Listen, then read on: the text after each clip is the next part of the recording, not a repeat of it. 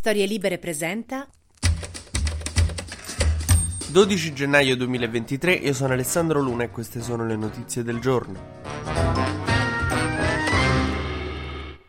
Allora, ieri è stata una giornata molto movimentata, soprattutto alla Corte dell'AIA, perché il Sudafrica è arrivato con un plico di 84 pagine per dimostrare i crimini di Israele a Gaza. Bastava l'homepage di qualsiasi giornale, ma la questione, insomma, grave, interessante, insomma, giudicatela come volete, è che il Sudafrica non è che ha fatto questa cosa così per informare. Fa tutto parte di un'accusa contro Israele al Tribunale dell'AIA per genocidio. Questa è l'accusa mossa contro Israele dal Sudafrica. Voi direte adesso, che, cazzo c'entra? tra il Sudafrica? Ce lo siamo chiesto un po' tutti ieri. Ma a quanto pare non lo sapevo, insomma, il Sudafrica e la Palestina sono due popoli proprio fraterni, perché insomma eh, c'era Nelson Mandela che era amico di Arafat. Hanno conosciuto entrambi l'apartheid, no? Quello del Sudafrica e quello che vivono i palestinesi. Per cui da un lato tu dici con tutto il casino che c'è sta nel Medio Oriente, a un certo punto arriva il Sudafrica dire che Israele, cioè fa tipo quando la professoressa di sostegno cercava di intromettersi nei nostri affari, magari di mettere una nota. E dall'altro, eh, insomma, cioè non, è bello che siate amici, non lo sapevamo. Come se domani scopriamo che Magalli e Morgan Freeman vanno super d'accordo e giocano a briscola insieme il sabato. Cioè,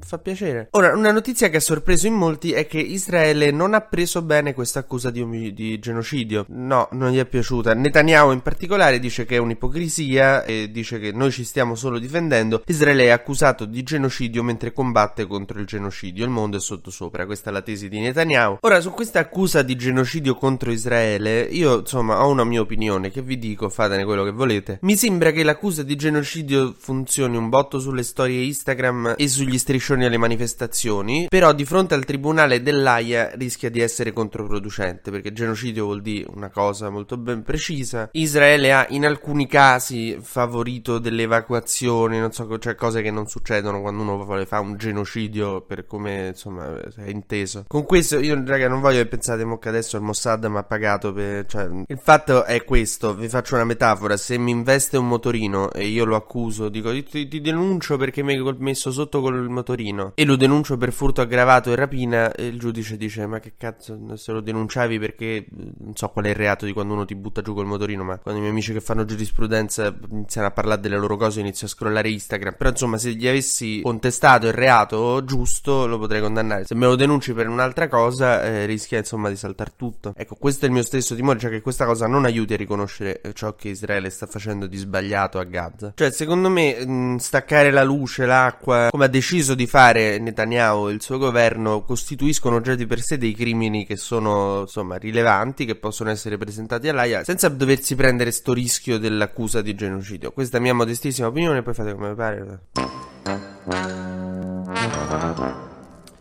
Nel frattempo torniamo alle cosucce nostre perché sono più, anche più serene, non ci sono accuse di genocidio, ci sono accuse di connivenza con Putin che in confronto alle accuse di genocidio sembrano proprio scaramucce. Il PD come sapete non ha votato la mozione del governo per mandare le armi in Ucraina, ne ha votato una sua, però ci sono dei parlamentari del PD che in protesta hanno votato quella del governo dicendo ma che siete matti abbiamo votato quattro pacchetti di aiuti all'Ucraina e non votiamo il quinto. Nel frattempo si apre la partita delle europee e Romano Prodi, l'ex premier, il professore assessore, insomma chiamatelo come vi pare, tanto lui non vi risponde. Ha detto ad Elish Line di non candidarsi alle europee perché capita che dei leader per trascinare la gente per misurarsi si candidino alle europee e poi tanto il seggio, cioè si dimettono e lasciano il seggio a qualcun altro. Ma è una cosa che si fa spesso, che stanno considerando di fare sia Meloni che Schlein, Salvini ha già detto che non lo farà. E in effetti io sto col professore, credo che se te candidi in un posto è perché ci devi finire, non perché se ti eleggono poi ti dimetti. Oh, questa stessa questione sta facendo litigare Salvini e Meloni. Salvini sta dicendo a Meloni dai non candidarti alle europee perché se lo fai te poi insomma pare che lo devo fare pure io che però non mi va per niente ho già detto che non l'avrei fatto. Un po' come quando hai appena finito di mangiare e tipo la tua ragazza inizia a sparicchiare tipo adesso lo devo fare anch'io perché se no sembra che so quello a cui non frega nulla. Comunque in realtà Salvini ha deciso che non si candida alle europee però una carta nella manica ce l'ha ed è il generale Vannacci che tra l'altro sarà in libreria con un nuovo libro a cui io non ho intenzione di fare pubblicità. Detto questo nulla vi vieta di andare in libreria e di girarlo quando uscirà al contrario o di spostarlo nella sezione libri per bambini insomma potete fare quello che volete non è illegale ho controllato. Disegnare un cazzo col pennarello sulla copertina invece sì ho controllato anche questo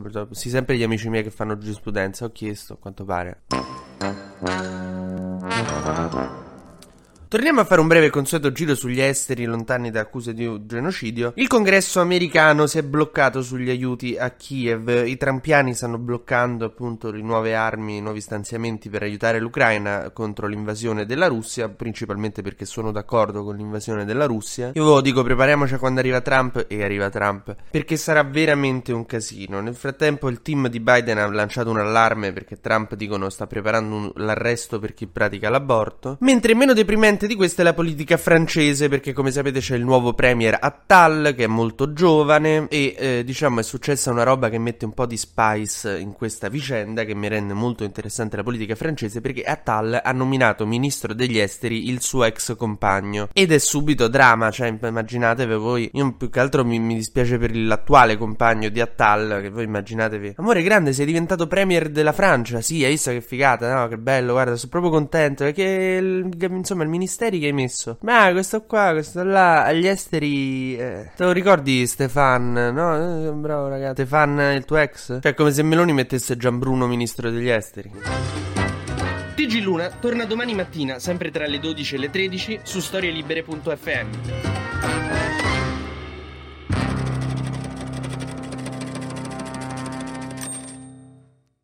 Una produzione storielibere.fm di Gianandrea Cerone e Rossana De Michele.